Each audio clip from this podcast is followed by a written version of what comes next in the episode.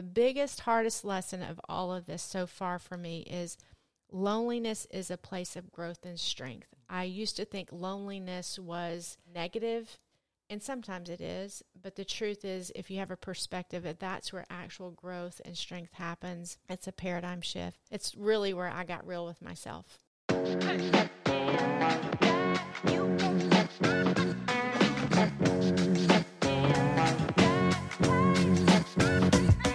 Welcome to the Live Lead Last podcast. I'm James Duval, and I'm here with my amazing, caring, and beautiful wife, who is also my co host, Lisa. Hey guys, we want to thank y'all for listening to the show today. We'd love it if you take time to subscribe, share, rate, and if you feel like you can, leave us a review on the podcast. It would help us get the word out about the show and help us grow the podcast. So, last week we started the conversation about your journey of identity.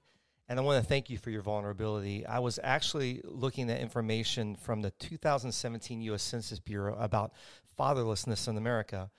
And did you know that more than one in four children live without a father in the home? And the National Fatherhood Initiative claims that there is a father factor in nearly all social ills facing America today. So, for those listeners who haven't had the opportunity to listen to last week's episode, which I would highly recommend you do, you grew up without a dad. You've dealt with this issue of fatherlessness, and at the age of 11, you found out that the guy who was your sibling's father was not your biological father. So we ended last week talking about our experience with the ancestry DNA and finding out who your biological father was. So your story of growing up without knowing your biological father and, and really not having a father figure is an important issue. Yeah, fatherlessness has had a profound impact on my sense of identity and the formation of my identity. Practically, I was wrestling with whose I was, like where do I belong, and then who I was, my being, my actual identity of who I was. Oh, that's good. Can you unpack that? Yeah. So the journey of trying to figure out who I belong to left me filling in the gaps and trying to connect dots and even find some dots to connect. I felt much like the little hatchling in Eastman's children's book, Are You My Mother? Actually, this was a pretty painful book I would read to my kids. The hatchling makes this journey around asking every other kind of animal, Are you my mother? And it's obvious to the readers, this silly little hatchling thinks that a dog is his mother. No, he's not your mother. The end of the story turns out beautiful, of course. The hatchling finds out his mother is a beautiful swan. This is also a really stinky part of the story for me because things don't always have a happy ending like this book. Not having a sense of closure had to be hard growing up, right? Actually, it was. I've done some research on this, and it shows girls without dads internalize a deep sense of shame. Their core identification is a lack of self worth. For me, this was amplified due to the secrecy and all the unknowns around who my dad was. Bottom line, it was 35 years of not knowing until, of course, our ancestry DNA. How did this shape your identity as an individual? I think two things come to mind for me. Um, for all girls without dads, there's a tendency to reject themselves or reject others first.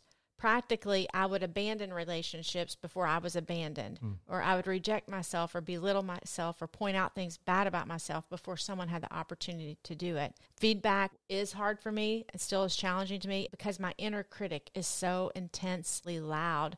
The other thing I realize is I felt like I didn't have a voice just hit me that as you're sharing that, that's probably the reason why it took me so long to convince you to go on a date with me is because you didn't want to be rejected.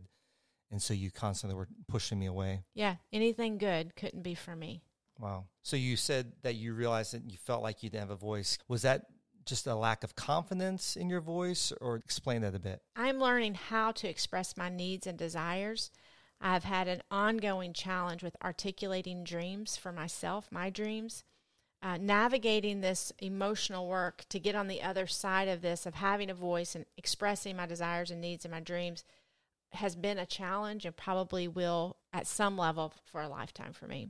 A wise friend of ours uh, told us that there are issues in our life that we circle numerous times kind of like being on a spiral staircase and we will circle the same issue many times but approaching it from different levels of growth different levels of maturity and different levels of perspective this is probably true in in your life i want to talk a bit more about this idea of identity though You've done some personal work and research on the topic of identity and identity formation. Can you talk a little bit about that? Yeah, I'd love to. You know, I want to just mention that spiral staircase illustration is so life giving to me because I couldn't understand why I can't get over, why I would co- constantly struggle with my identity. And it helped me know I wasn't at level one, I kept going up levels. So, yeah, it's yep. true. There's so much information on identity and identity formation. There's a scientific perspective, and then there's the spiritual perspective. Both are weighty things. So, I find it true. A good friend of mine, theologian friend, Dr. Drew Haig, always says good theology and good science always line up. So, mm. what God's word says and, and science will always line up. There are spiritual aspects of identity, but there are also practical, tangible aspects of identity. Some things many of our listeners may take for granted, and you may take for granted also, James, not because they're selfish, but because they just didn't have to wonder. For example, our girls both have strong personalities like you. They are fierce females. Yeah, they are. Those girls also share your easily um, burned skin. They're both very light and pale skin. Parker, our son, is much like me fun, warm, loving, and he tans well like me. We have really dark skin. Um, Addie always says, I wished I would have got your skin like Parker. I see mannerisms in our kids that are like their aunts and uncles. They demonstrate these things, but they were never really raised around your sister or my siblings, yet they have this in them. We can see mannerisms in our kids of our extended family. Yeah, it's kind of like the nature and nurture discussion, right? There's things that are innate, they're built into us, the nature part yeah. of us. But then there's things that are nurtured into us because of our context, our environment, our experiences that we have, right? Yeah. And so, where, as in a normal family unit where you have all biological parts of happening there, you see those dynamics, and that does give you a sense of where you belong. So, picking up on your story, there was a period of time where you got to meet several of your biological family members. We talked a little bit last week about your cousin Todd. So, tell us about some of those experiences and some of the discoveries about you and even our kids that came from getting to know your family. Yeah, I only knew half of my story, my mom's side of the story. My mom and sister, they look so much alike. I have some characteristics like them, but I knew they looked more like each other than I looked like them. When they would be in the grocery store, you could see their mom and daughter where I may not always be connected with them. So the list goes on to personality and disposition. It wasn't just physical features. I always wondered if I looked like my aunt or my dad or my grandma.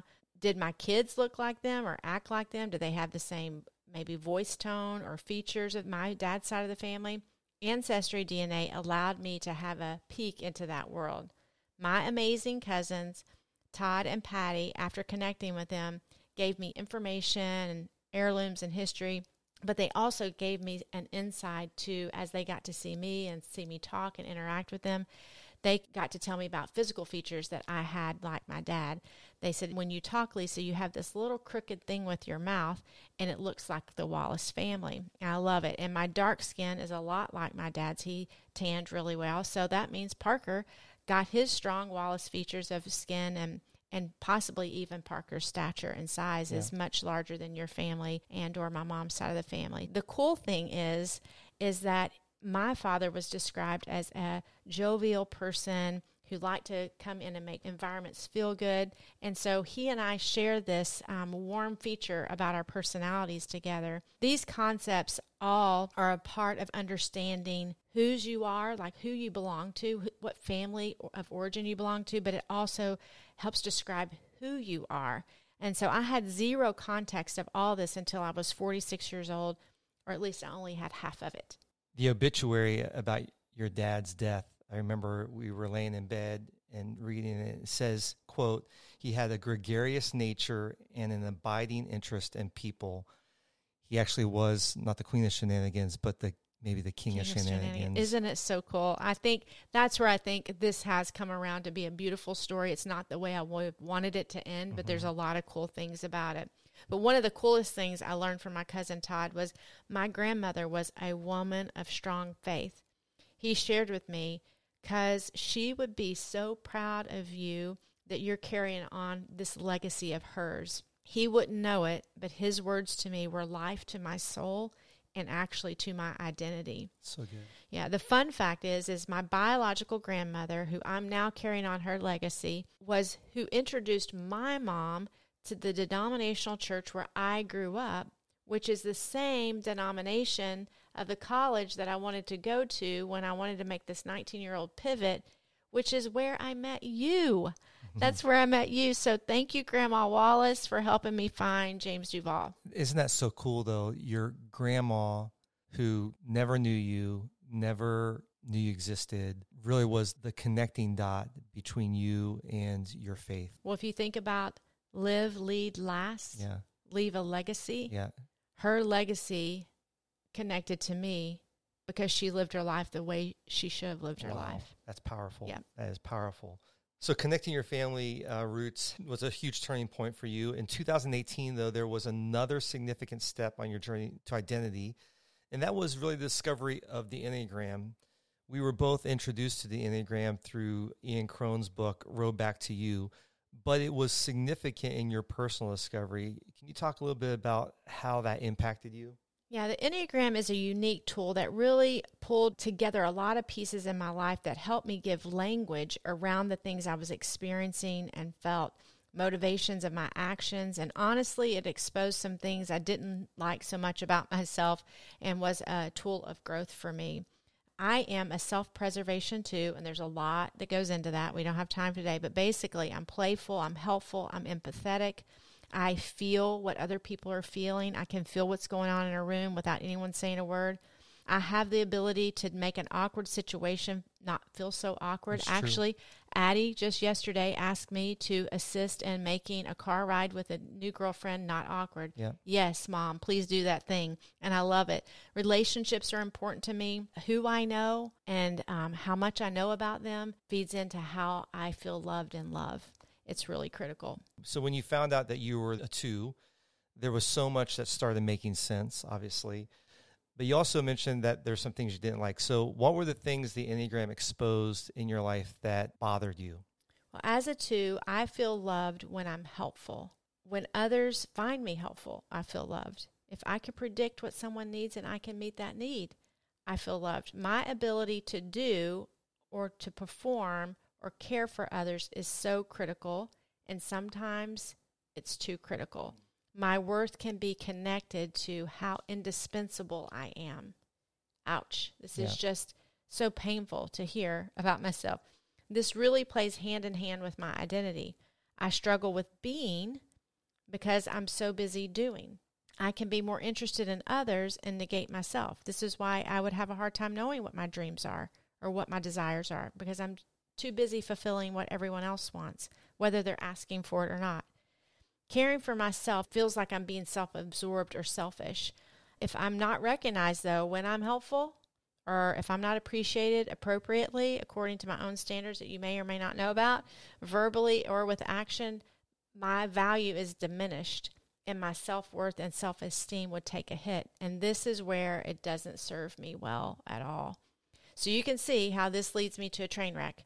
Uh, my motivation of helping has got to be evaluated. I have to know when and how to use my superpower, when it's actually driving me to a good place or a broken place. It really takes a lot of practice for me and a lot of hard work. So sometimes your superpower can actually become your kryptonite. Absolutely. It can totally take me out.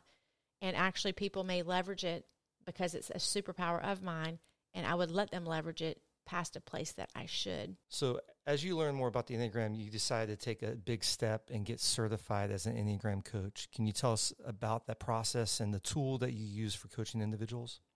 Well, as a two, stepping out and doing something like this for myself was pretty difficult. Thankfully, I married an eight who is all about action. They have a lot of energy, they get things done and take next steps quickly. I expressed an interest in this, and there you go. I was signed up for the best Enneagram assessment tool out there, Integrative 9.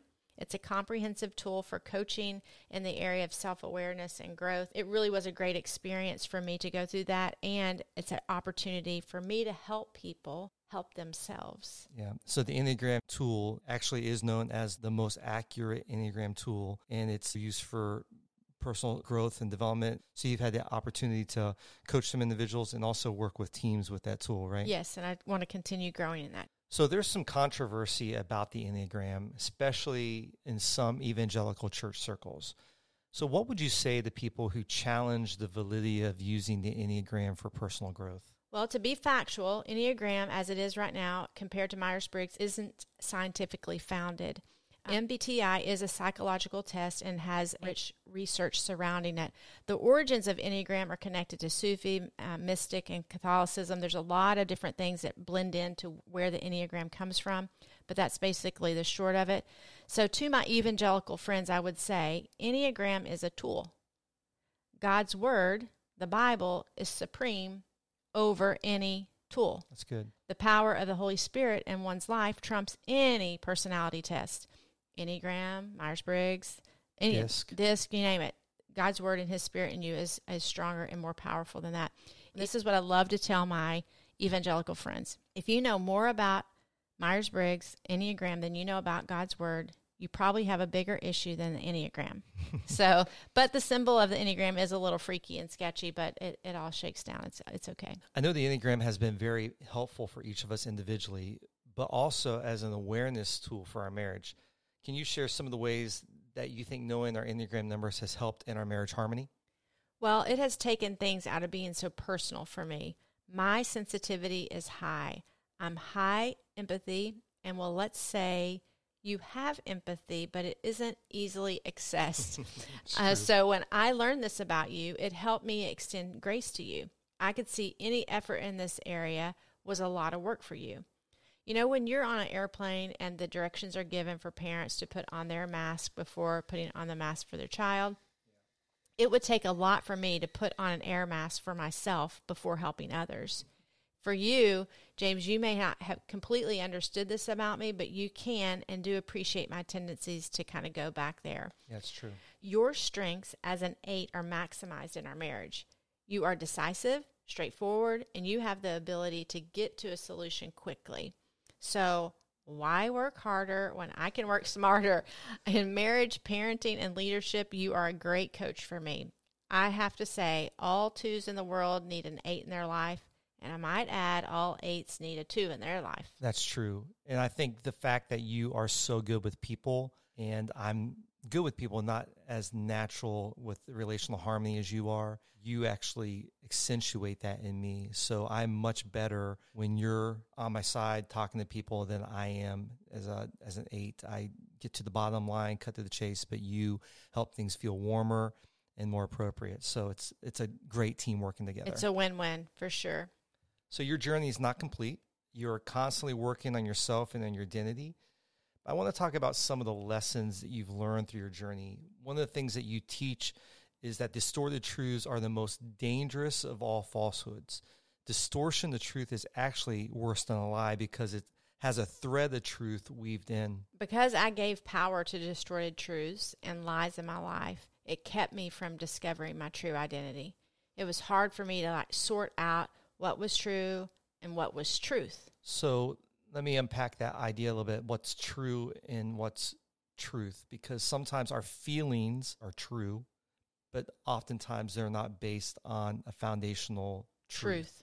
Right. Correct. Yeah. So we were actually having this conversation with a young couple, and they were sharing there are times that she feels a certain way when her husband acts a certain way. I was able to remind her that the truth is that regardless of the situation, she knows the truth that her husband loves her and they have a strong foundation in their marriage.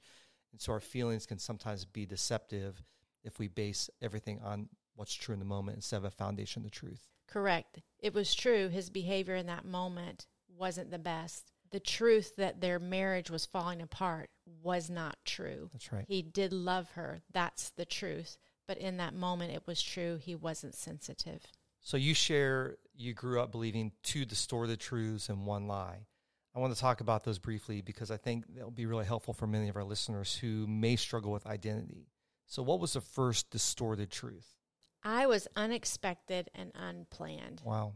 That was a distorted truth. This had such power over me. As a woman of faith, I know I may have been unexpected by my parents, but I wasn't unexpected by God. Mm. I may have been unplanned by them, but there was a plan and purpose for my life. And I think that's a distorted truth that so many people struggle with. Are they planned or on the accident? Do they do they have a purpose? Is there intention for their life? And for you to grow up really with fatherlessness, with that half truth, that distorted truth, that in the physical, your mom and your biological dad may not have planned it, but God all along had purpose and plans for your life. Correct. And if you believe the lie, I would behave like the lie is truth, which would keep me in a cycle of not understanding who I was. That's good. So, what was the second distorted truth? Having a heavenly father is enough. So many well meaning Christians, bless your hearts, would give me this hogwash. so that's country for, that's a lie. I, I'm sorry, a heavenly father does not attend sporting events. He does not interrogate my first boyfriend. He doesn't tell bad dad jokes and embarrass me.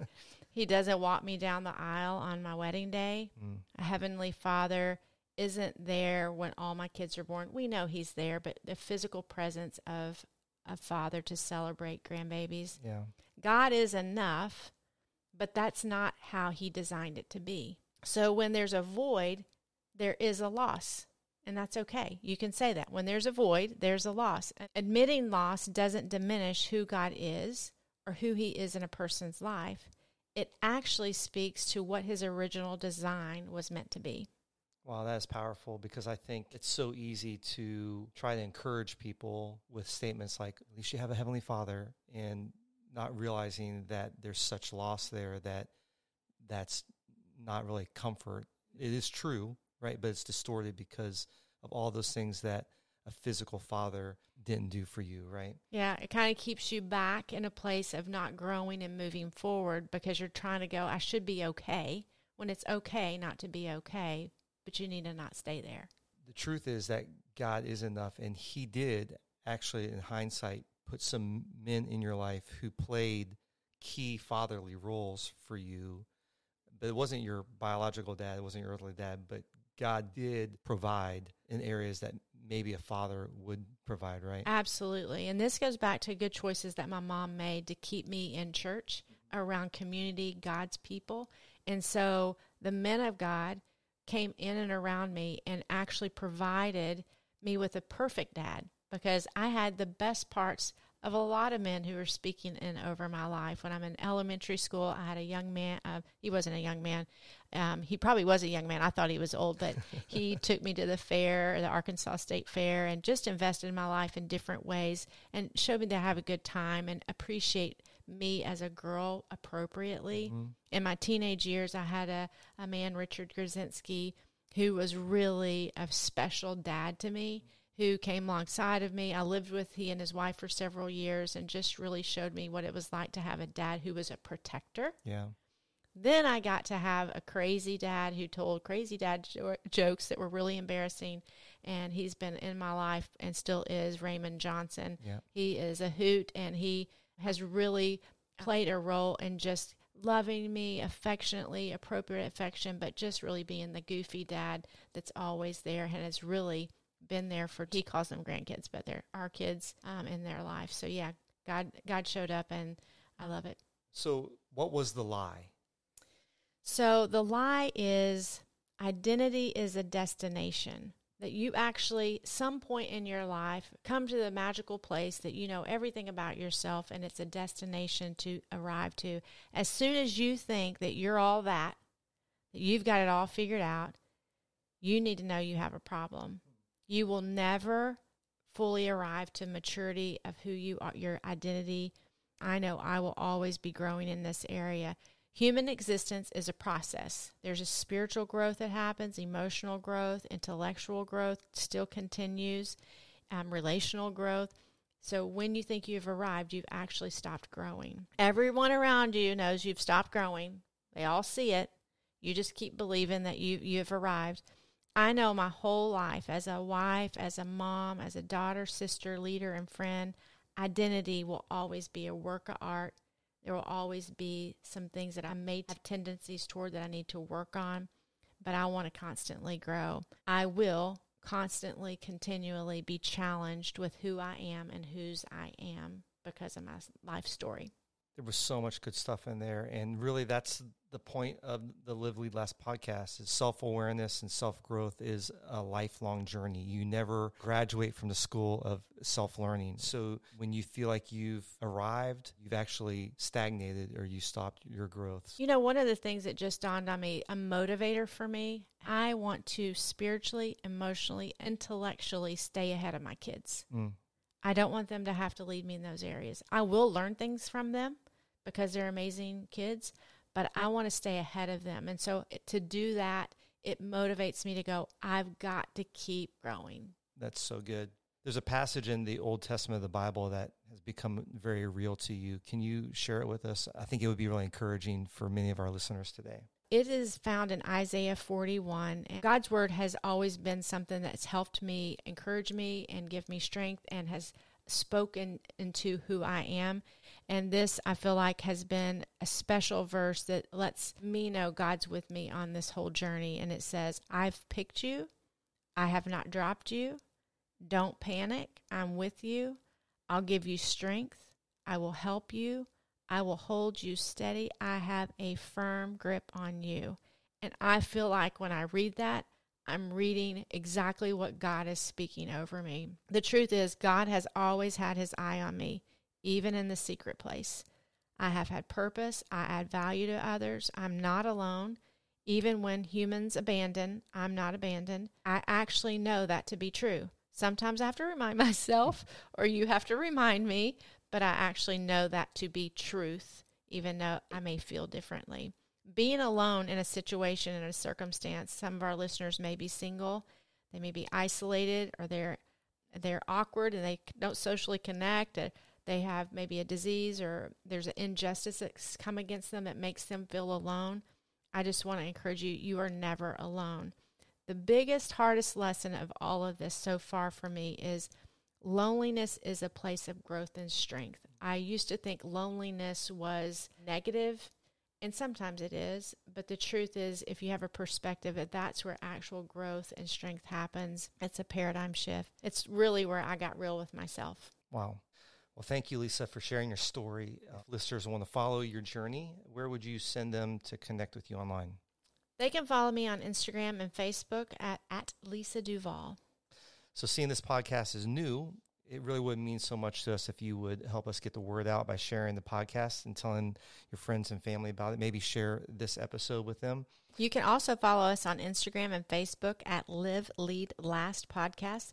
And if you would take time to subscribe, rate, review the podcast, we would be so thankful. It'll help us spread the word about the show.